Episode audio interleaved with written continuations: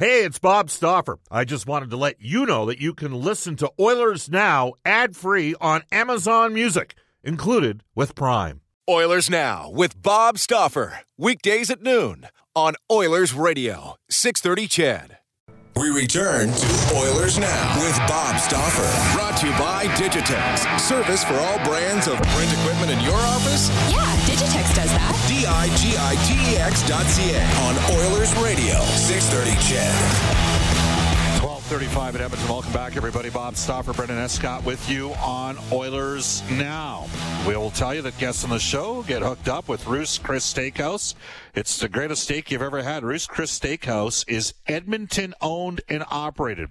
It's open from Wednesday through Sunday from 5 p.m. until close. Head down to 9990 Jasper Avenue and tell Brendan, Maggie, Taylor, and the staff at Ruth's Chris that Oilers Now sent you. Our next guest, over 14 months ago now, was the first man to tell us keep an eye on Dave Tippett to be the uh, next head coach of the Edmonton Oilers. He once uh, helped build one of the biggest agencies in the NHL agency business with Octagon, later the general manager of the Tampa Bay Lightning. He's been interviewed for uh, multiple NHL jobs, and he's currently with the NHL Network. He's our Oilers Now headliner for touchback safety when it's time for safety training, trust the experts at touchbacksafety.com. Your safety is their goal. We welcome back to the show Brian Lawton. Hi, Brian. How are you? I'm doing great, Bob. How are you? Good. Do I have a future career as a political writer after that intro that I just gave you, or what? Absolutely. I already knew that. yeah. Uh, it was funny when I used to be the SID at the University of Alberta. There were people around the country that thought I wrote the coach's quotes in the uh, stories that we ran when we actually took the time to write pregame advance stories.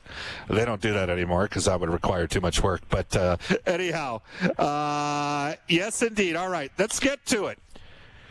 We're in unique times, aren't we?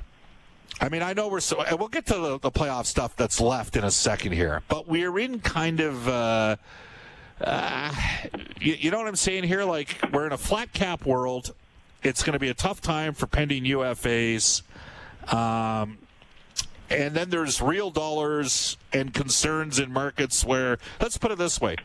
I'll ask you if you're in Edmonton, where hockey's first, how much more confident would confidence would you have than maybe in Sunbelt markets that are fighting for space in the paper and fighting for interest that you're going to be able to jumpstart things when we eventually do get to the point where we can have fans again and get the business back to normal.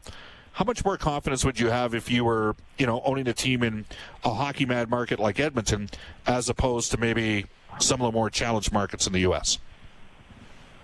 Well, there's no doubt it's going to be easier. You don't have to compete with all the things, say, that, you know, we had to compete with way back when in 2008, 09, 10 in Florida with Tampa, which was there's a lot of uh, entertainment options that are generally, uh, in today's world, with the strangest of circumstances, considered safe or safer than hockey. So I, I just, you don't have to beg people to come to hockey in Edmonton uh, Minnesota, where I live, and a lot of other places around the league where it definitely is more challenging in some of the southern markets. So we have an $81.5 million cap, a flat cap, but we've also got. Is it fair to say there's there's a it's feasible that certain teams will have their own internal cap that's cons- considerably lower in real dollars because they'd be concerned about the short-term health of their franchise? Yeah, I think that's conceivable. We hear about it a lot. I don't see as many teams going to that as I would have thought a few years ago. But, you know, like you said, these are uncharted waters. Uh, people don't know what to make of the circumstances now. They're nervous about the future. I'm not in that group personally. I'm more optimistic. But, uh, yes, I could see where owners will be implementing more internal hard caps than we've ever seen in the past. What have you heard about Arizona? Um, Arizona is an interesting market. I know that one well. I've looked at their books a couple of times over the last 10 years, so obviously I have a lot of in depth knowledge there that I can't speak about because I signed NDAs to do those things. At the end of the day, though, um, Alex Meruelo, the new owner, I think mm-hmm. has injected some life into that franchise. Um, he's taken it over and at least put some plans on the board that make you believe they're going to get a new arena within the next one to two years, at least get that pro- project started, and that's real positive. But in the short term, they would fall into the category that you're suggesting. All right. Um, you know, they're a team that was basically at, they were one of the most expensive teams in the league this season. Okay. Uh, I know they're trying to re sign Taylor Hall. I don't know if that's feasible. Um, and so I'm going to cut to the chase here. Do you think they trade Oliver Ekman Larsson? I have no knowledge of that, but I would say that everything would be on the table for them. I have actually, you know, the more free time we have, the more time us hockey nuts have to go through yep. every team's salary cap. And the reality is, next year, I had them at spending only about 78% of the actual $81.5 million. Now, you can go on salary cap and you'll see that they're over the cap. Right. Keep in mind they're carrying a guy like Marian Hossa on there for a $5.25 million right. cap hit, where the actual cash hit for him is a million dollars. And as a matter of fact, John Chayka was taking that team in a direction where he was signing younger players long term and hoping that they would play into the value.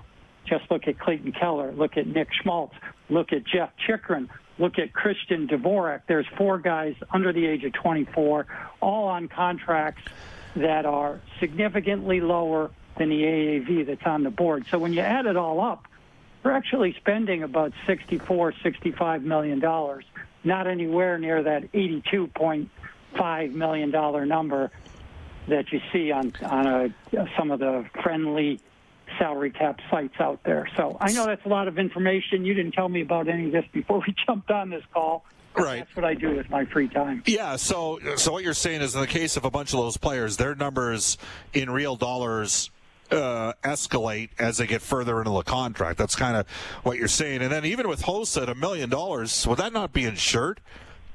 Like he might, they, uh, the, they might only be paying two hundred thousand of that million, right? That is correct. I love your knowledge of the CBA, Bob. It's impressive. All right, thanks for that. Uh, so, speaking of the CBA, when it comes to Ekman Larsson, he has a no movement clause, uh, but he also has history playing for Dave Tippett. The Oilers do have Connor McDavid and Leon Draisaitl. Uh, there would have to be money moving back, but it is is it out of the realm of possibility? Do you think, given the prior history between the coach and the player, that theoretically, if they were to shop him, that Edmonton might be able to get in the mix there? I would think theoretically they would be able to. That close association with Dave Tippett, I think, would be valuable. Ultimately, Oliver Ekman Larsson, he didn't play anywhere near his le- level last year. Right. Uh, you'd have to dig into why that was. Now, I could say as a blanket statement that other than the goaltenders, I can't think of anybody that really had a career year. That's somewhat unusual. Oliver Ekman Larsson is an elite player in this league. I still stand by the fact that in the 2009 draft, one in which we took Victor Hedman, Oliver Ekman Larsson was the guy in our meetings that we talked about about having the most offensive potential of anybody, including Hedman. Uh, he produced at least one year in his career when he had 55 points. Again, I'm doing the stuff off memory, but I think that's his high water mark. And that surprises me because I thought he would consistently hit a higher level than that. So there's a lot going on with him. Um, but ultimately, when players have no move clauses, they are completely in control of their destiny. Right. Do I know if Oliver would ever waive that? I do not, Bob. But uh, I would imagine that, like most players, winning is still still a very high priority. Yeah, and it's interesting. You know, somebody mentioned Ekman Larsson to me two weeks ago, and I think of the last two years, of the games between Edmonton and Arizona, and you know, you got I, I, there's been at least three times that McDavid's beat him uh, with an outside net drive and taken it hard to the hole and scored. And, uh, but the fact is that if you have that guy, he slots everybody else in the right spot, and he's not on a team in Arizona Brian, that has the best three of any team in the league in a one-three-one power play. Like the Oilers.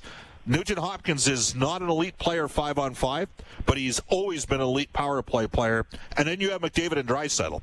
And so if you're the point man on that power play, it's you know, it's sort of intuitive to suggest that the numbers would increase as a result. It's it's a really interesting one to me because all of the listeners to the show right now, driving around, they know what kind of impact Chris Pronger made when he came in 0506. When you get a and Oliver Ekman-Larsson is unequivocally, I think we can agree, Brian, he is unequivocally a number one defenseman. Is that correct? Uh, absolutely. I have no doubt he'd instantly be Edmonton's number one defenseman, and quite frankly, he'd be a number one defenseman on at least half the teams in the league. Yeah. And and right now the Oilers don't have a number one defense. Uh, another one just for fans to think about. Guess who Ekman-Larsson's been paired with in the World Championships the last couple of years? Adam Larsson. So, uh, and Larsson has looked like a different player. It's it's. I'm not saying like, I'm not saying it's going to happen. I'm just wondering if that player was to be theoretically out there, you know, is that a guy that you might be able to get in the mix in? And and and again, it's the con for me, it's the confluence of the events, Brian. Like it looked like Arizona. You bring up a great point about John Chayka making a bet, but now you have a different scenario. I, do we even know who's going to be like? Is Sullivan going to stay as the GM? They're currently interviewing other guys around the league. It's, it's sort of up in the air, isn't it? A bit. Uh, it certainly is up in the air. I only know what I read publicly on that situation. I'm not that close to it, but the fact of the matter is that uh, they've interviewed reportedly a number of other people, uh, which tells everybody out there in the public that they're certainly considering making a change. Now, the New Jersey Devils did that also with Tommy Fitzgerald, just to be transparent. In the end, they stuck with Tommy. And uh, you just don't know how it's going to play out. But I would think that with all the particulars you're describing in regards to some of the challenges of smaller market or warm weather teams, uh, everything is on the table. Everything certainly should be on the table for that organization. This year was interesting because when you really look at their numbers as a team, uh, it's not pretty. Um, their goaltending, in my opinion, elevated their stature in the league. The results were a lot better because of the goaltending, not because the D was so good or the forwards were so good. Uh, they saved that team nearly half a goal a game. That was the best in the National Hockey League. Darcy Kuemper, unfortunately, the way it works in the NHL, those guys don't always get nominated for the Vezina or win it.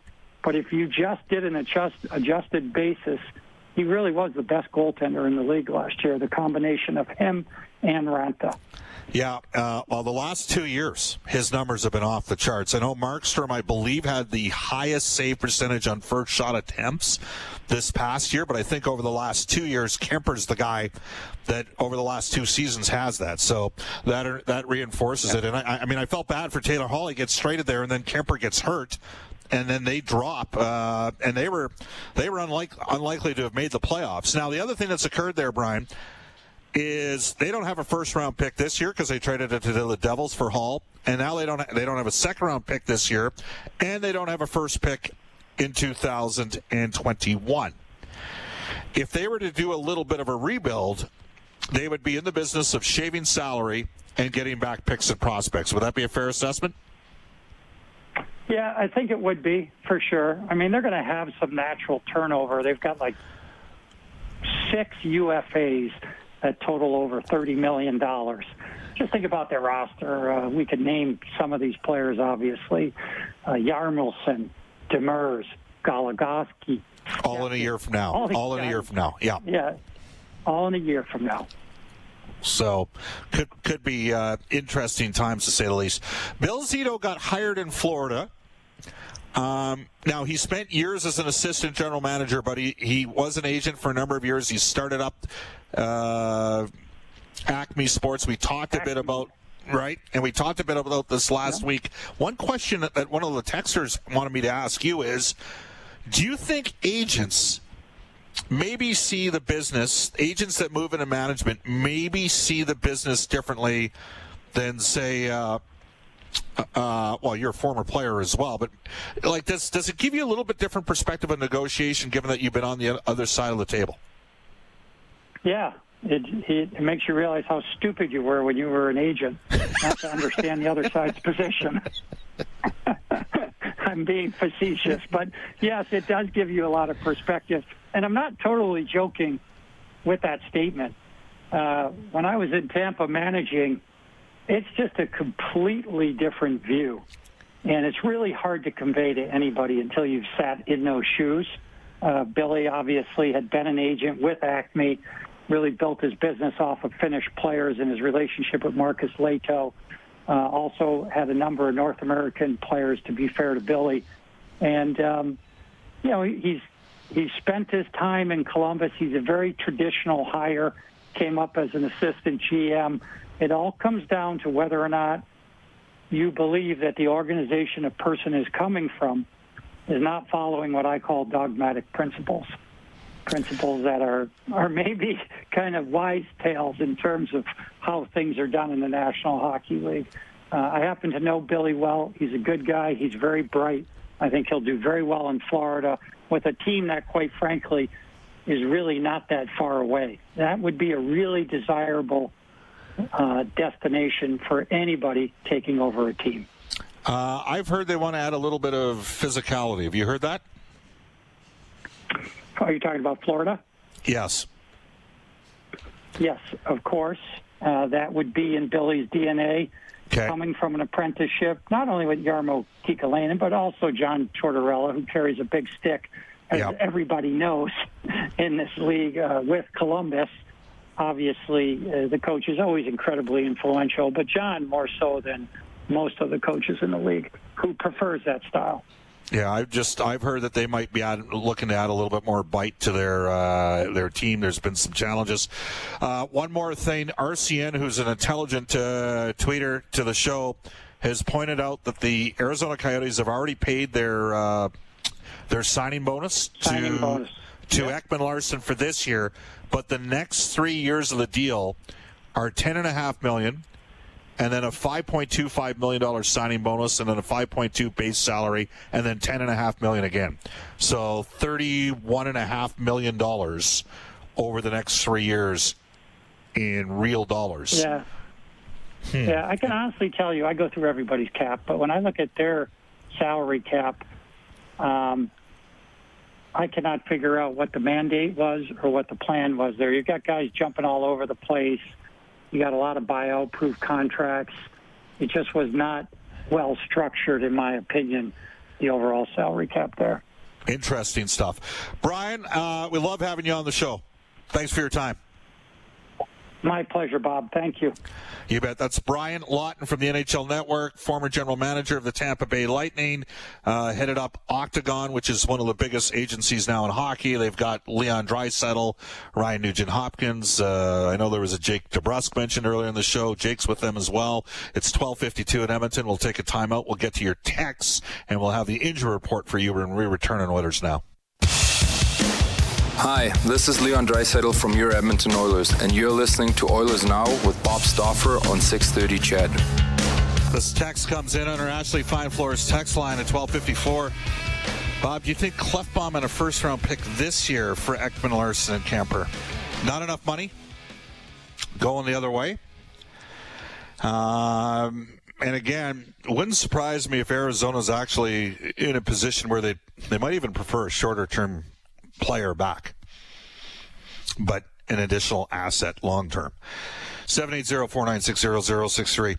Uh, even with the constraints you think Arizona trades with a wild card competitor, I think not other teams could easily match what the Oilers can offer from Theo. Theo, if Arizona was to theoretically move Ekman Larsson, that is a fair perspective to have that other teams could easily match what the Oilers can offer. There's another part of that, though the player gets to dictate a bit where he could potentially go to. Uh, Ryan says the cost uh, to trade for OEL puts, uh, plus his contract length and age seems like a huge risk for the Oilers. From Ryan.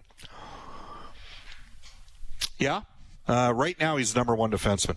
And Ryan, I, I, I, there have been moments over the last couple years I haven't been big on his game. Um, Jay says, I think if the Oilers were to inquire about OEL, part of the return would include Larsson.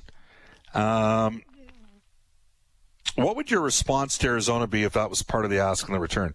Yeah, I don't think it'd be Adam Larsson. I just because I think it's more about like theoretically, could you lottery protect a 2020 like uh, number 14 overall pick's a decent pick? Could you lottery protect a 2021 pick?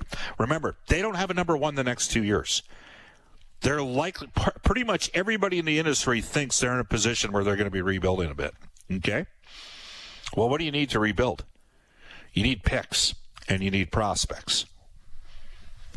That's how I would. Uh, this text comes in. Is OEL a number one defenseman? He was before signing this contract. I'm not convinced he is anymore, says the Texers. I will say this the, the, the commentary on Ekman Larsson is a lot fairer from the fans than those that just immediately dismissed Henrik Borgstrom because none of you have seen Borgstrom play. Very few of you have. Uh, again, a year ago at this time, you couldn't have traded Puljujarvi for Borgstrom. Maybe now you can. You know, like Florida would not have done that deal a year ago at this time. Uh, Bob, what about Klefbom Russell in a first for OEL and Kuemper from Brad? I think you would need uh, to include a goaltender going back the other way if it's involving Kuemper. That's my own personal perspective, and only one of those two defensemen it would have to be a first in the future as well. And at least one more prospect not named Bouchard or Broberg. 780-496-0063. Colton says, Bob, stay away from OEL. Too many hard miles on that horse. Love the show. Thank you very much, Colton. Nice cowboy reference there. Uh, I would rather go after Barry as a UFA, says another texter. we need Ovechkin, the whiny guy from the Penguins, and the Sedin brothers. Okay, thanks for that. I don't know. Uh, I don't know about the chances of that making uh, making that happen. Again, you can text us 780-496-0063. 1257 in Edmonton, and we go to the Oilers Now injury report, which is brought to you by James H. Brown Injury Lawyers. When accidents happen, go to jameshbrown.com. No Golden Bears football this year, which undoubtedly is uh, uh, just killing a guy like Trent Brown, former uh, Golden Bear player, and of course the EE football team not playing. Trent winning a Grey Cup with the '93 Eskimos. Back in the 6:30 CHED Studios with an update injury wise, here's Brendan Escott. Cal Clutterbuck, a game time decision tonight for the Islanders. He was hurt in the series opener blocking a shot, and Lightning coach Jon Cooper said Steven Stamkos will not be available for the East final at all. But he did add the caveat if that changes, he'll update us. So I guess take that for what it's worth. I guess we'll be updated at some point. Let's get off to a global news weather traffic update. And when we come back in Oilers now, we'll hook up with David Staples. Why do I think we're going to talk about Jesse Puljujarvi? I think there's a good chance that'll occur. This is Oilers Now. Oilers Now with Bob Stauffer. Weekdays at noon on Oilers Radio, 630 CHED.